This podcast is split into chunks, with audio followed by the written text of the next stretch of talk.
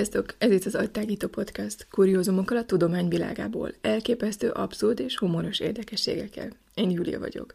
Tölts velem néhány percet, és két halhatatlan pácienssel.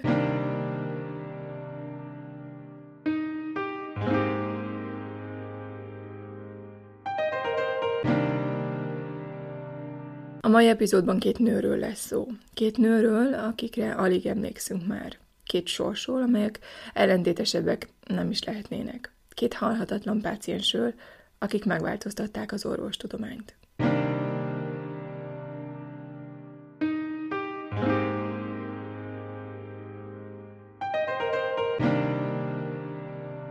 Mary Mellon 1869. szeptember 23-án született Cookstownban, egy észak-írországi kis faluban. Amikor édesanyja terhes volt vele, tífuszos lett, így Mary valószínűleg már az anya méhében tífusz hordozóvá vált. Mellon szülővárosa Tyrone megyében Írország egyik legszegényebb vidéke volt éhezés és kilátástalanság kísérték Mary családját évtizedeken keresztül. 1883-ban 15 évesen egyedül száll hajóra, hogy új életet kezdjen az Egyesült Államokban. A tínédzser nagynényéhez és nagybátyához költözik New Yorkba. Mary egyébként még felnőttként sem veszíti a dallamos tájszólását. Mint sok Írországból kivándorolt, egyedülálló nő, Mellon is háztartási alkalmazottként talál munkát Amerikában. Eleinte szobalányként dolgozik, de hamarosan átvált a jobban fizetett szakácsnői állásra. A jobban fizetett azt jelenti, hogy amennyit keres, az még mindig nem teszi lehetővé, hogy beteg legyen, vagy hogy szabadságra menjen. De Mary végül is olyan ügyesnek bizonyul a konyhában, hogy rövidesen New York City legelitebb családjainak főz. Méri tehát nagyon jó szakácsnővé válik, különösen a baraszk fagyja ellenállhatatlan finomság, amely a gazdag családoknál igencsak nagy sikert arat. Ha Mary új állást akar, azt azonnal meg is találja. Mary pedig gyakrabban akar új állást, új munkát, és új nevet. Mert ahol Mary dolgozik, ott előbb-utóbb felüti a fejét a tifusz. Az alkalmazottaknál és az uraknál egyaránt. Csak Mary marad mindig egészséges.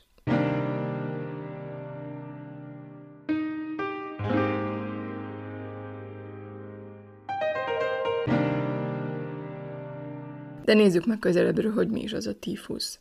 A hastífusz régebben hasi hagymáznak nevezett fertőző betegség, amelyet a salmonella tűfi nevű baktérium okoz. A betegség nem tévesztendő össze a kiütéses tífusszal. A baktériumot széklettel szennyezett élelmiszer, tárgyak, mosatlan kéz közvetíti egyik emberről a másikra. Nem vagy rosszul közművesített településeken, illetve háborúk, természeti katasztrófák idején szokott előfordulni. Olyan területeken van jelen, ahol elhanyagolják a köztisztaságot és a higiéniát. A fejlett országokban ma már ritka, de a fejlődő országokban ez még mindig gyakran előfordul.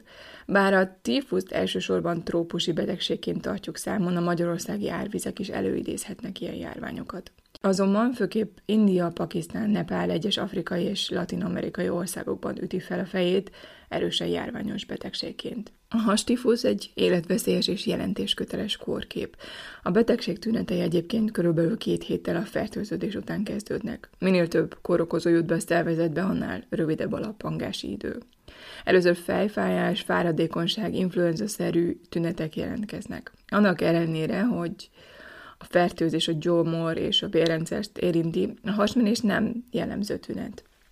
A második fázisban aztán bőrkiütések jelennek meg, vöröses, rózsaszínes elváltozások alakulhatnak ki. A láz fokozatosan emelkedik, és elérheti a 40-41 fokot, tehát olyan magasra szökhet fel, hogy a beteg tudata elhomályosul, ködös, réveteg állapot jöhet létre, delirálhat. Ami nagyon érdekes az, is, az az, hogy a beteg pulzusa nem emelkedik meg, hanem lecsökken. És ez még sajnos mindig nem minden, mivel hogy a fertőzés jelentős lép megnagyobbódással is jár. A baktériumok megtapadnak a vékonybél és a vastagbél nyirokcsomóiban, ahol fekét okozhatnak, és bekerülnek a véráramba is. A betegség előre haladott szakaszában megjelennek a bérrendszeri szövődmények, károsul a szív és az idegrendszer, kialakulhat a hasártya gyulladás is. A betegségek egy részében, főleg ha betegséget nem ismerik fel, perforálódhatnak a belek is, kialakulhat a bélvérzés, a kezeletlen betegek pedig a szepszis miatt életüket veszíthetik.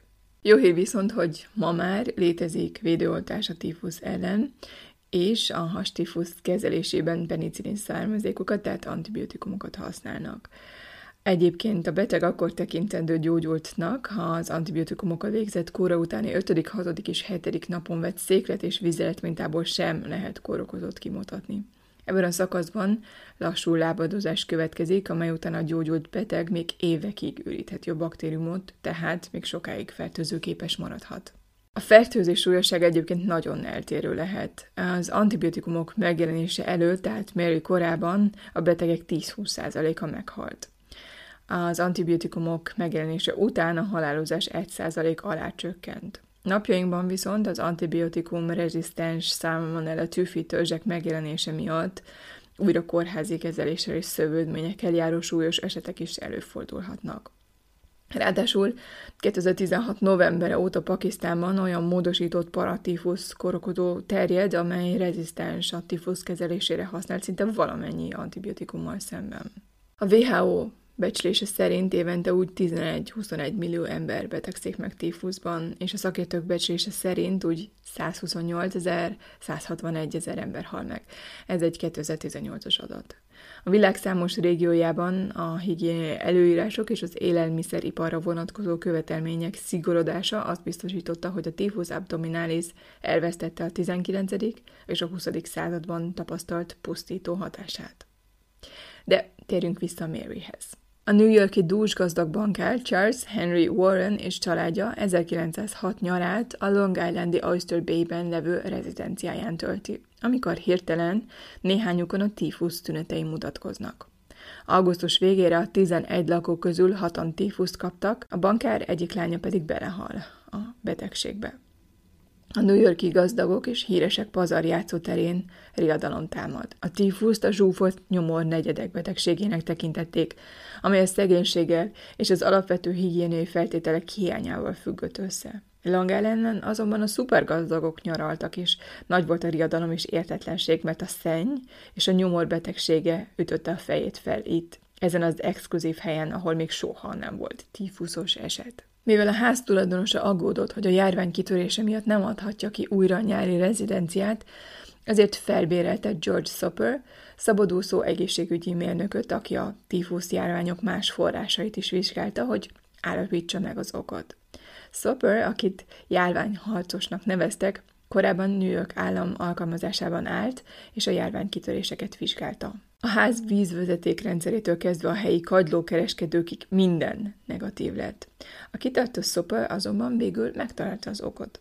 Soper 1907 um, június 15-én teszik közzé eredményeit, idézem.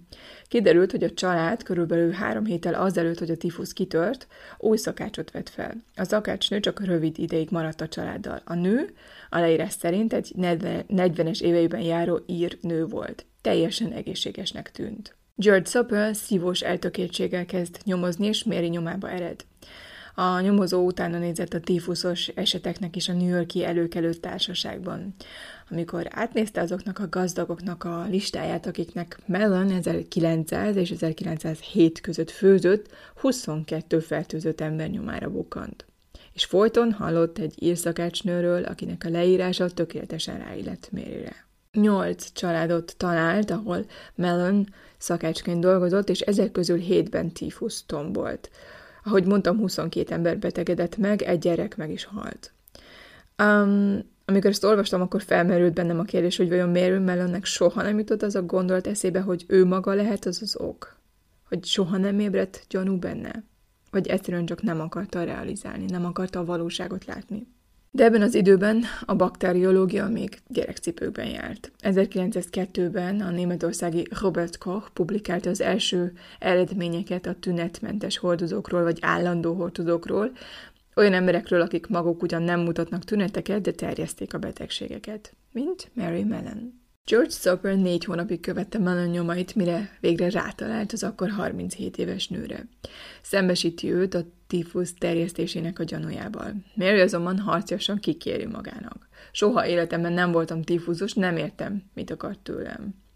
Ahogy mondtam, a baktériológia akkoriban még gyerekcipőben járt, és senki nem tudott semmit az egészséges hordozókról, akkoriban azt gondolták, hogy csak a beteg emberek képesek a betegséget terjeszteni.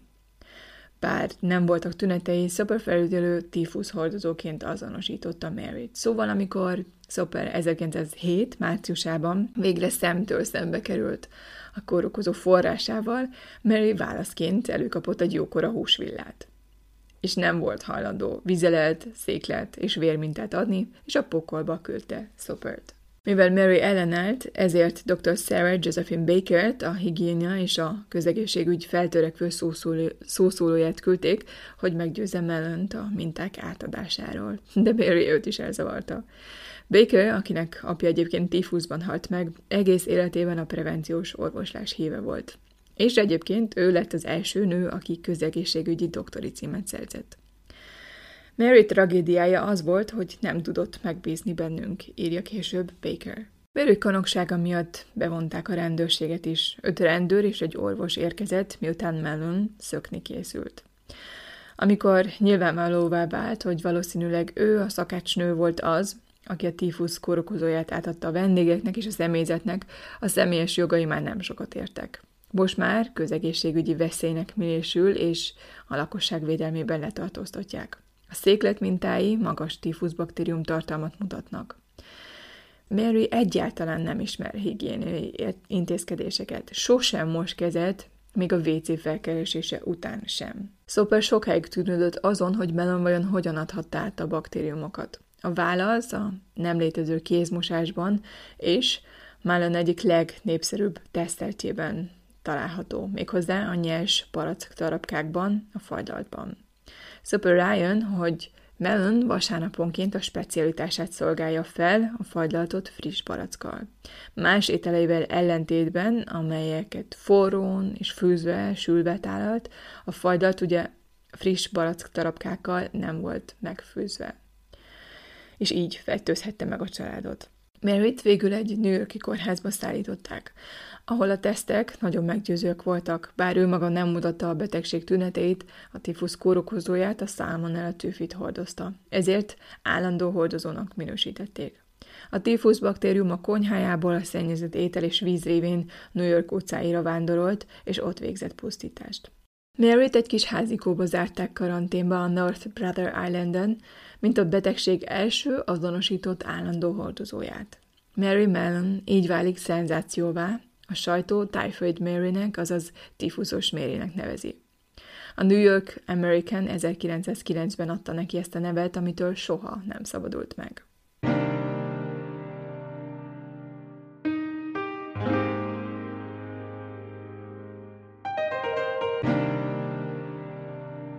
20. század elején, amikor még nem voltak általánosan szabályozott higiéniai intézkedések, a betegség úgy kb. mindenütt jelen volt. New Yorkban is több járványkitörés volt. Csak 1906-ban, amikor Soper megkezdte a vizsgálatot, New Yorkban 639 tífuszos halál esetet jelentettek. De még soha nem fordult elő, hogy egy járvány kitörése egyetlen hordozóra vezették volna vissza.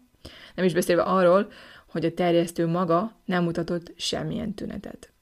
A 20. század elején New Yorkban súlyos volt a helyzet, és az orvosok akkor még ugye nem rendelkeztek biztonságos kezelési módszerekkel. Becsléseik szerint azonban a melonhoz hasonló tifuszos betegek körülbelül 3%-a vált egyfajta csendes hordozóvá akik kevés vagy egyáltalán semmilyen tünetet sem mutattak, de terjesztették a kórokozókat. Amit Soper felfedezett, az kiemelkedő példája lett annak, hogy egy gyanútlan hordozó miként válthat ki egyszerre többszörös járványkitörést.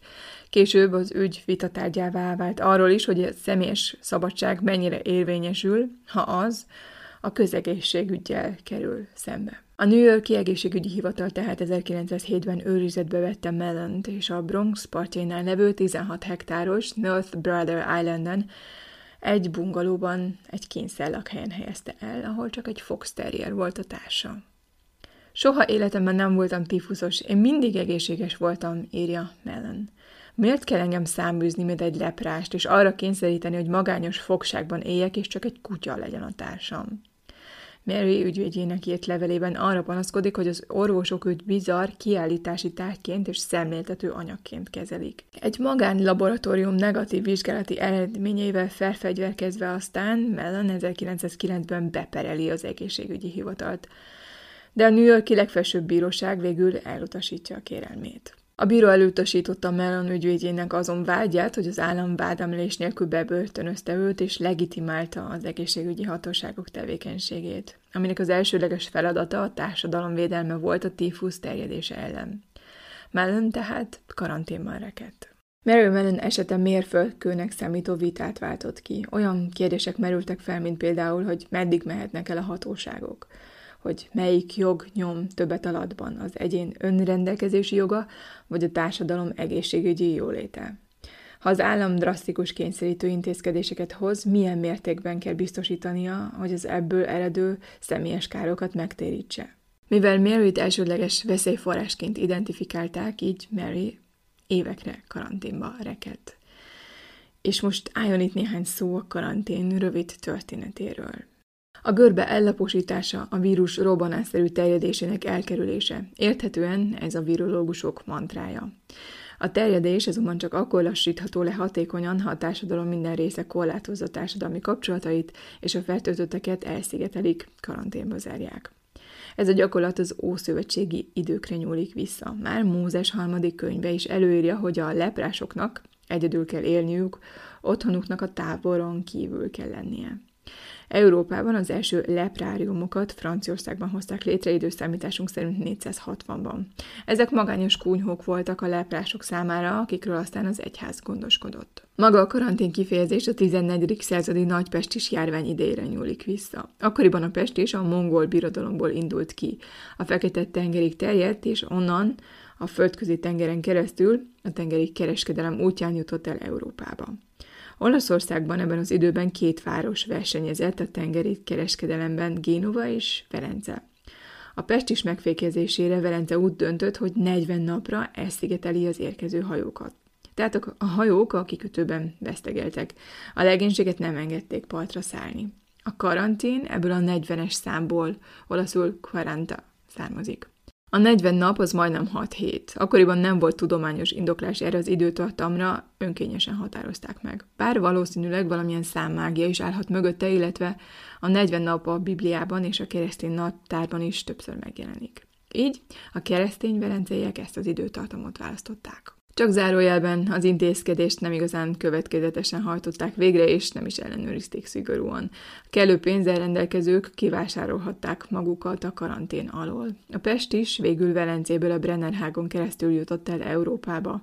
A Pest is másik útja pedig Kenován és Marseille keresztül a Run völgyön átvezetett. A becsülések szerint egyébként mintegy 25 millió ember halt meg a fekete halálban Európában. De vissza Mary fordulatos életéhez.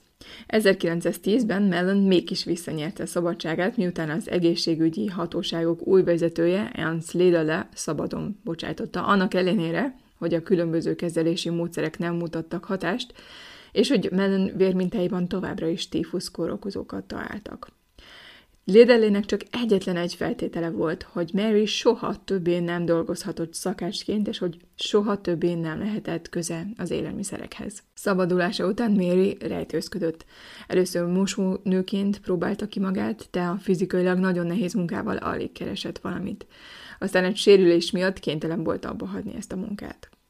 Talán saját szorongása, párosulva a tudatlansággal, a bizalomhiányjal és mondjuk ki csökönyösséggel késztette Mellont a következő lépésekre.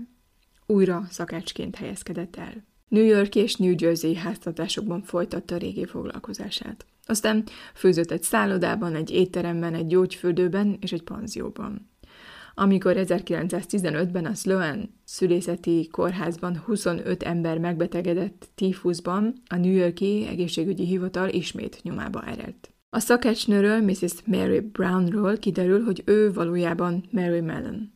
És minden kezdődik előről. Az emberek megbetegszenek, a nő lebukik, menekül, megtalálják, letartóztatják, és Mary visszakerül a North Brother Islandbe.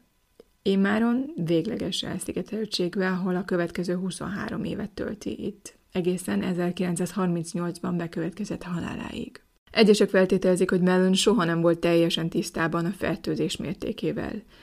Mert ő visszautasította a betegséget megszüntető műtétet, az epehólyag eltávolítását. Az orvosok intézkedései elvették minden bizalmát, megmentőből fenyegetésé váltak számára.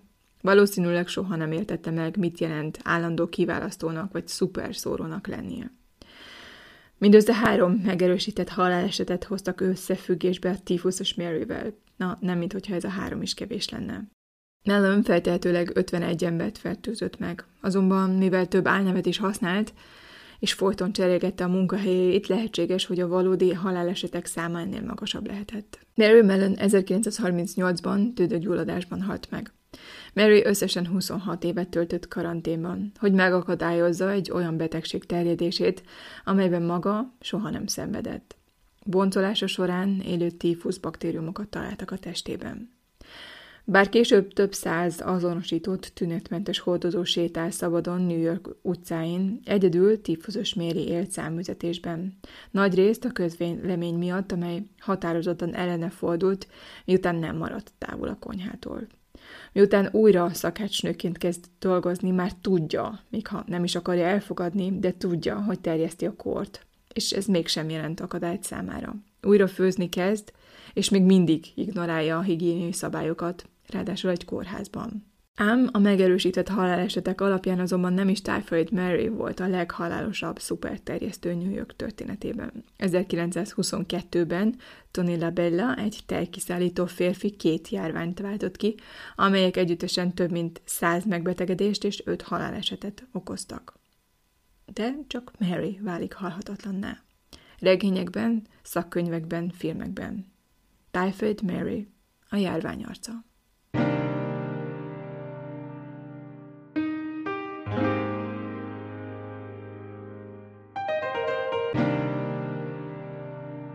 Henrietta Lacks története.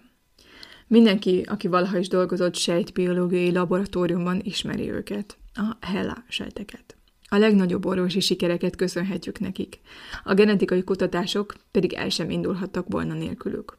Ma már azonban kevesen tudják, hogy mi, vagy inkább ki áll a HeLa rövidítés mögött. Utána néztem ennek, és ez egy alapvetően nagyon szomorú történet. A HeLa sejtek, amelyeket világszerte használnak biológiai kutatásokban, a laboratóriumban képesek a végtelenségig szaporodni. Ezért a HeLa sejtvonal a világon az első és a tudományos kutatásban még mindig a legszélesebb körben használt emberi sejtvonal.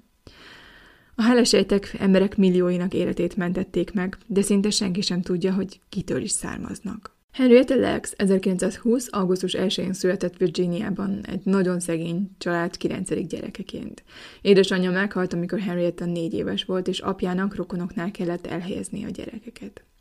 Henrietta a nagyszüleinél nőtt fel, akik egyszerű fakunyhóban éltek, amely egykor rabszolgaszállásként szolgált. Amikor Henrietta nagyszüleihez költözött, már ők gondoskodtak Henrietta öt évvel idősebb unokatestvéréről, David Day Lexról, egyik lányuk törvénytelen fiáról. Henriettának és Davidnek, akik egy szobában laktak, keményen kellett dolgozniuk a földeken és a háztartásban mivel a munka tényleg nagyon kemény volt, David a negyedik év után otthatta az iskolát, Henrietta pedig hat évig járt iskolába. Henrietta 14 évesen adott életet első fiának, Lawrence-nek, akinek apja a saját unokatestvére David volt. 1939-ben született meg a második gyermek, Lucy Elsie, aki később pszichiatriai kórházba kerül, és ott mindössze 15 éves korában hal meg. David és Henrietta 1941. április 10-én házasodtak össze. Röviddel a házasságkötés után Marylandbe költöztek. A következő években a házaspárnak még három gyereke született. 1951. január 29-én Henrietta a John Hopkins kórházba ment, mert novemberben született ötödik gyermeke Joseph születése után erős, szabálytalan vérzéstől szenvedett. Házi orvosa kezdetben szifilisz fertőzésre gyanakodott. Az általa kezdeményezett diagnosztikai vizsgálat azonban negatív lett, ezért további vizsgálatokat végeztetett el. A nőgyógyász egy két-három centis csomót talált a méhnyakán. Ez azért volt szokatlan, mert Henrietta mindössze négy és fél hónappal korábban hozta a világra a legkésebb fiát, és sem a szüléssel egybekötött nőgyógyászati vizsgálatok során, sem a szülés után hat héttel végzett vizsgálat során nem észleltek elváltozást a méhnyakon. Február 8-án biopsziát végeztek el rajta. Dr. Jones szövetmintát vett a daganatból, amelyet patohisztológiailag vizsgált meg, és ezt a szövetmintát elküldte kollégájának és George Key laboratóriumának is. A diagnózis méhnyakrák volt. Az orvosok először belső sugárterápiával kezelték Henrietta Lexot, bevonatos rádiumimplantátumot alkalmazva, amely néhány napig a szervezetében maradt. Miután az implantátumot eltávolították, azzal az utasítással engedték ki a kórházból, hogy néhány nap múlva kiegészítő külső sugárterápiának kell alávetni a magát mégpedig röntgensugarakkal, amelyet a kórházban aztán ambulánsan kell elvégezni. Az egyik ilyen sugárkezelés során további két szövetmintát vettek a méhnyakából. Egyet az egészséges méhnyak szövetből, egyet pedig a daganatos területről. Ezeket a mintákat George Otto gének adták át. És ezekből a sejtekből lett végül a potenciálisan halhatatlan Hela sejtvonal. Augusztus 8-án Henrietta újabb sugárkezelésre érkezett a John Hopkins kórházba. Ekkor már erős fájdalmakkal küzdött, az egészsége megromlott, és ezért az orvosok úgy döntöttek, hogy maradnia kell. Akut vese elégtelenség alakult ki nála, amelybe a kezelés és a vér ömlesztés ellenére 1951. október 4-én 31 éves korában, mindössze 8 hónap a rák diagnosztizálása után meghalt. Henrietta testét felboncolták, az orvosok megállapították, hogy a rák már átéteket képezett az egész testében. Henriettát a Cloverben levő ültetvényen temették el. Sírja pontos helye sajnos nem ismert, mivel a család nem állított sírkövet. Az eltávolított szövetminták a laboratóriumban azonban tovább növekedtek. Henrietta orvosa később úgy jellemzi a körülbelül érmenadságú daganatot, mint valami különlegeset, mivel nem olyan kemény, mint általában, hanem lágy és lila színű. A levet szövet mintát George Gay laboratóriumában csirkeplazma, borjú embrió kivonat és emberi köldögzsinórvér keverékébe helyezik, és a keveréket hűtőszekrényben tárolják. A mintát tartalmazó edényt a páciens Henrietta Lux nevének kezdőbetűivel La jelölik meg. A várakozásokkal szemben a sejtek még több héttel a tenyészetben töltött idő után sem pusztulnak el, és továbbra is óriási ütemben szaporodnak. A helesejtek nagyon könnyen növekednek és nagyon robusztusak. Egy sejt 24 óra alatt osztódik, ami más sejtvonalak esetében sokkal tovább tart. Bár rákos sejtekről van szó, számos elemi tulajdonságuk megegyezik az egészséges sejtekkel. A gének működése, a fehérjék termelése, a sejt tápanyag egyensúlya. A sejt kultúrákban a végtelenségig képesek szaporodni, ha folyamatosan tápanyaggal látják el őket. Henrietta Lacks Daganatos sejtjei nem halnak el, hanem tovább és tovább szaporodnak, amíg végül milliók nem lesznek belőlük. Egy hihetetlen, tudományos szenzáció. Addig ugyanis soha senkinek nem sikerült emberi sejteket néhány hétnél tovább életben tartani a laboratóriumban. A sejtek tömeggyártása azonban már 1951-ben megkezdődik, és hamarosan felállítják az első elosztó központokat. A HeLa ellenálló olcsó és könnyen hozzáférhető. Termelésük világszerte gigantikus méreteket öltött.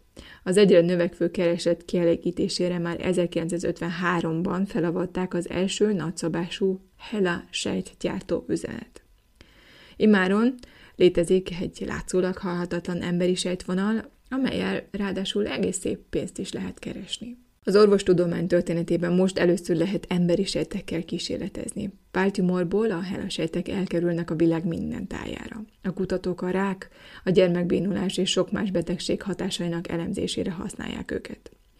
De a HeLa sejtek részt vettek a merák elleni gyógyszer, a gyermekbénulás elleni vakcina, valamint a Parkinson-kor és a leukémia elleni gyógyszerek kifejlesztésében is. A sejteket megfertőzték mumpszal, kanyaróval, bárányhimlővel, herpesztel, tuberkulózissal és végül hívvel. Az atombomba kísérletek során erős sugárzásnak, az űrben pedig súlytalanságnak voltak kitéve. És egy véletlenül megfestett Hela sejt volt az, amely felfedezte a 46 emberi kromoszomát, és így az olyan betegségeknek az okát, mint a triszómia, azaz a Down-szindróma.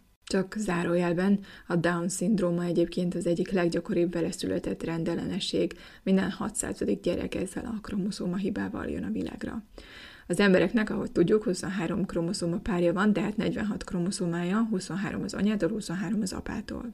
A Down-szindrómás emberek 21-es számú kromoszómájából hibás sejtosztódás következtében nem kettő, hanem három fordul elő minden sejtben, és innen a rendellenesség neve triszómia. De vissza a hellasejtekhez.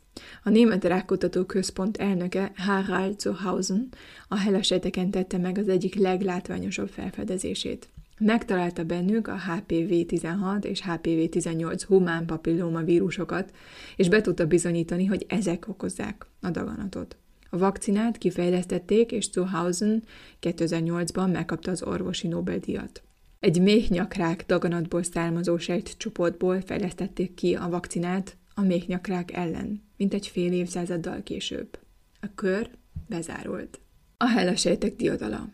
Világszerte úgy 11 ezer bejegyzett szabadalom alapul a hellasejtekkel végzett kísérletekből származó tudományos eredményeken. A PubMed orvosi és tudományos adatbázisban több mint 75 ezer hellasejtekkel végzett kísérleteken alapuló tudományos cikket tartanak nyilván.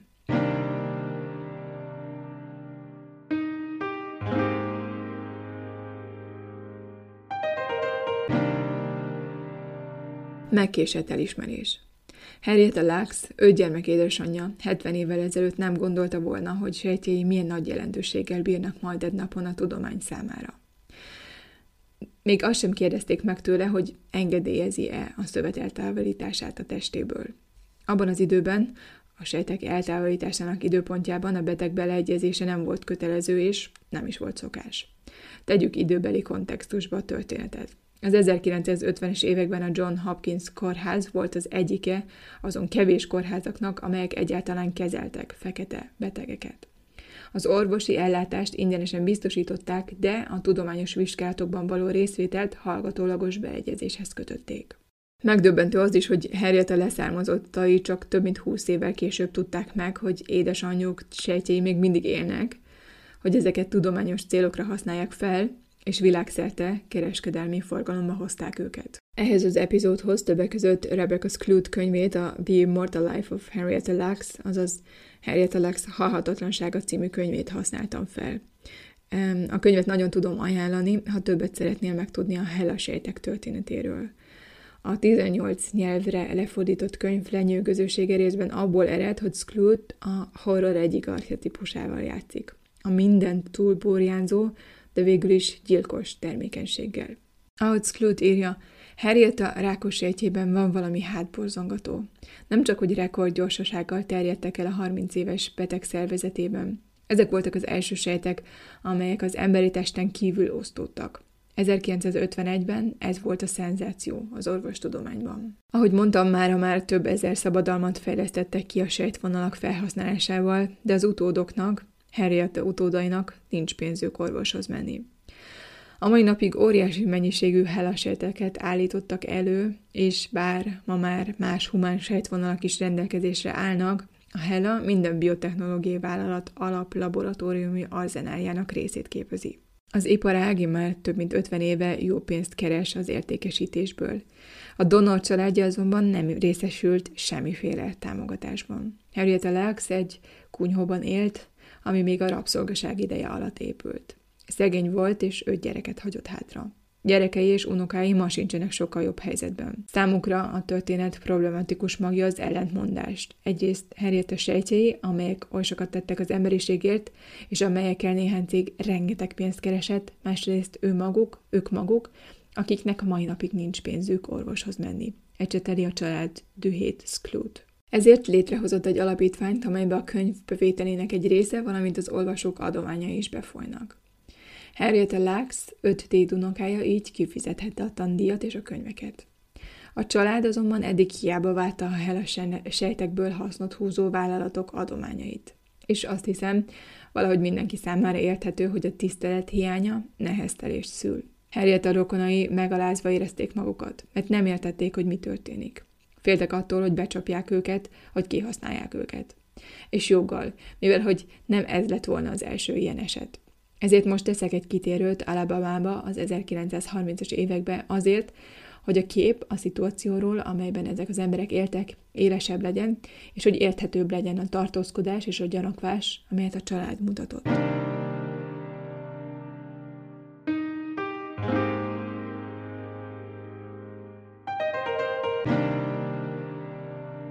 A Tuskegee szifilis tanulmányt 1932 és 1972 között végezte az Egyesült Államok közegészségügyi szolgálata, az Alabamai Tuskegee körzetben dr. John Charles Cutler vezetésével. A vizsgálatokat olyan időszakban kezdték el, amikor a szifilisz gyógymódja még nem volt ismert. Ez a tanulmány a kezeletlen szifilisz fertőzések következményeit vizsgálta az embereken. A tanulmányban részt vett 399 szegény fekete földműves, akikkel nem tudották, hogy szifilizzel fertőzöttek meg. Kontrollcsoportként 201 másik személyt vontak be. Az alanyok nagyrészt szegények voltak, és sem írni, sem olvasni nem tudtak, közülük sokan még orvosnál sem jártak sosem. Ez a vizsgálat embertelen lebonyolításáról vált ismerté és hírhetté. Célja a szifilisz természetes lefolyásának a megfigyelése volt. A vizsgálatot akkor sem állították le, amikor már elérhetővé váltak a gyógyszerek a szifilisz ellen. A vizsgálatban résztvevőket semmiről nem világosították fel. A diagnózisról sem tájékoztatták őket, semmilyen kezelést nem biztosítottak a számukra, csak placebókat kaptak, vagy ásványi kiegészítőket. Ehhez azt mondták nekik, hogy rossz a vérük, bad blood és hogy ingyenes kezelést kapnak. Többek között nagyon sok fájdalmas és felesleges gerincvelő csapolást végeztek rajtuk a vizsgálat során. Emellett ingyenes fuvarokat kaptak a klinikára, minden nap meleg ételt, de a kutatók akkor sem avatkoztak be, ha beteg megvakult, idegösszeropanást kapott, vagy más betegségeket kapott kezeletlen szifilisze következményeképp.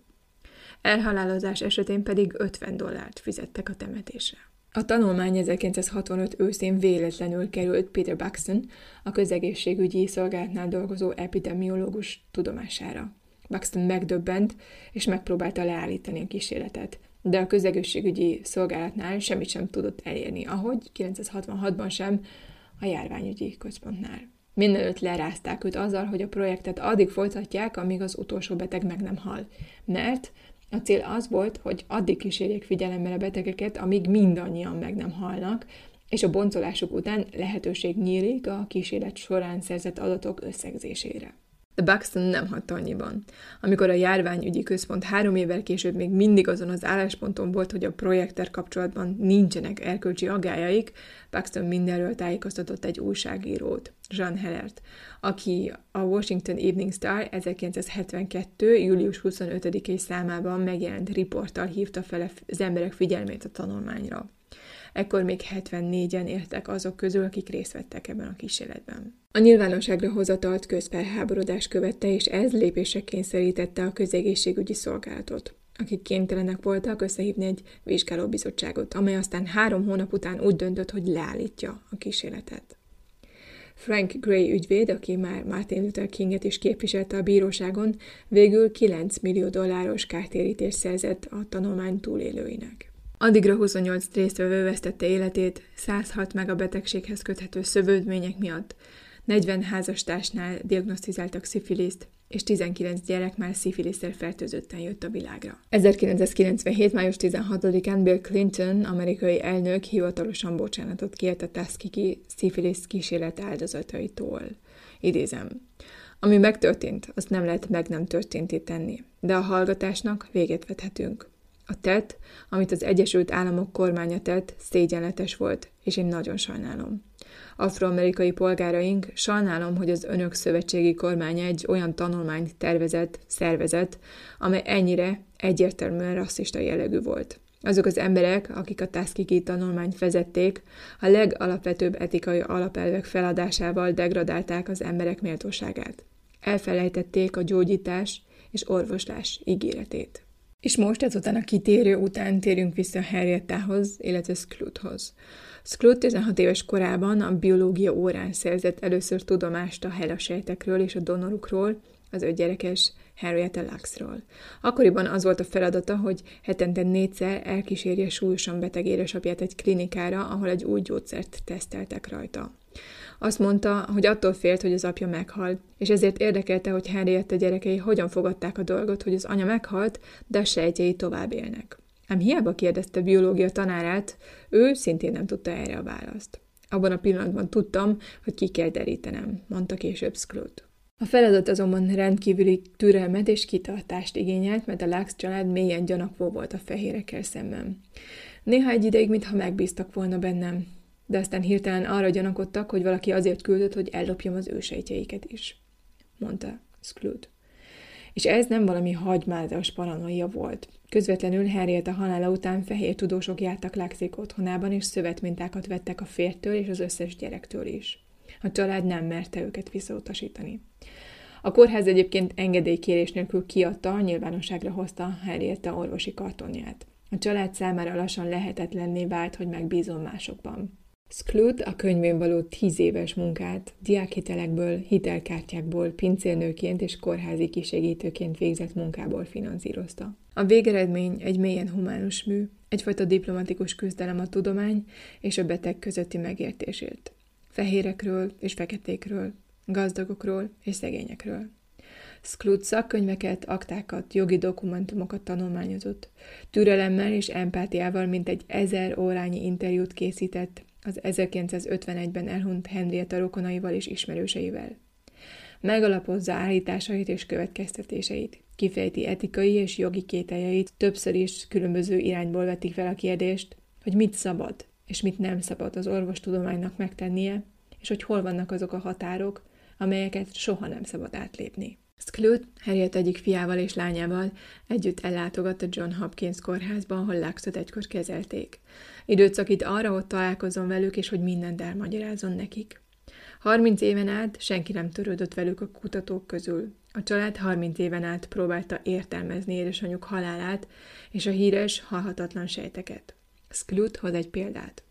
Amikor a tudósok közölték Daviddel, Henrietta férjével, hogy a feleségének élősejtjei vannak a laboratóriumban, a férfi ezt úgy értelmezte, hogy a feleségét bezárták egy cellába. Amikor kiavították, hogy csak a sejtjeivel dolgoznak, megkérdezte, hogy fájdalmai vannak-e a feleségének. Rebecca Sklood egyszerre rajzol képet az USA déli részéről és társadalmáról, 6-7 évtizeden át egészen a napjainkig. Leírja a szegénységet, az elnyomást és a család súlyos konfliktusait. Az anyagi nehézségek mellett mentális nehézségek is vannak. Ami nekem különösen szimpatikus Rebecca Skloodban és a stílusában, az az, hogy nem nézi le a Lux család tudatlanságát, és nem démonizálja a tudósok néha meglehetősen távolságtartó hozzáállását. A Lux család hosszú évtizedeken át nem profitált anyagilag a sejtek eltávolítása által kiváltott orvosi forradalomból. Sklut véleménye szerint kevés jogi lehetőségük van ennek megváltoztatására. A sejtek eltávolítása ellen nem tehetnek semmit, mert az már évtizedek óta elévült. Mára már több sejt van a világ laboratóriumaiban, mint amennyi Harriet Lux testében valaha is volt. Sklut két tudóst idéz, akik megpróbálták megbecsülni a sejtek mennyiségét. Az egyik több mint 50 tonnás súlyra, a másik pedig egy olyan láncra jut, amelynek hossza több mint háromszorosa lenne a föld kerületének, ha sejteket összefűznénk. Megkésett kompenzáció a halhatatlan sejtvonal használatáért. A nyilvános elismerés sokáig váratott magára. Ma egy emléktábla áll azon a virginiai erdős területen, ahol Lux sírját feltételezik. 2011. júniusában pedig Henrietta Lux posztumusz doktori címet kapott a Baltimore Morgan állami egyetemtől. Henrietta Lux 70 éve, 1951. október 4-én hunyt el. Ő 31 évesen belehalt a betegségébe, de halhatatlan sejtjei közülünk milliókat mentettek meg. Köszönjük, Henrietta!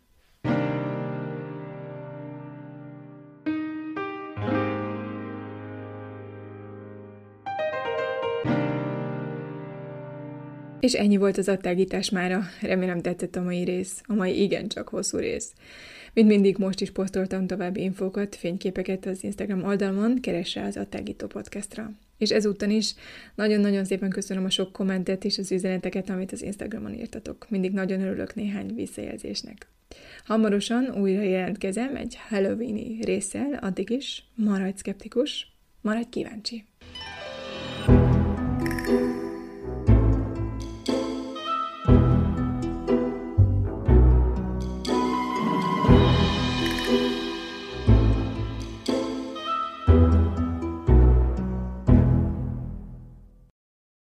Ha más podcastekre is kíváncsi vagy, hallgassd meg a Béton műsor ajánlóját. El tudod képzelni, hogy a podcastet, amit éppen most hallgattál, fél év múlva már a mesterséges intelligencia generálja? Mi sem. De ha érdekel, eljött már a gépek lázadása. Hallgass bele az Embertelen podcastbe. Orsós Lajos vagyok, a műsor házigazdája. Egyelőre még élőben. Egyelőre. Fedezzük fel együtt, hogyan ismerkedik, randizik, mesél és vitatkozik Betty és Péter, két teljesen mesterséges intelligencia. Lajos, a podcast címét mond még egyszer, Léci. Oké. Okay. Embertelen podcast. Ez a műsor a Béton közösség tagja.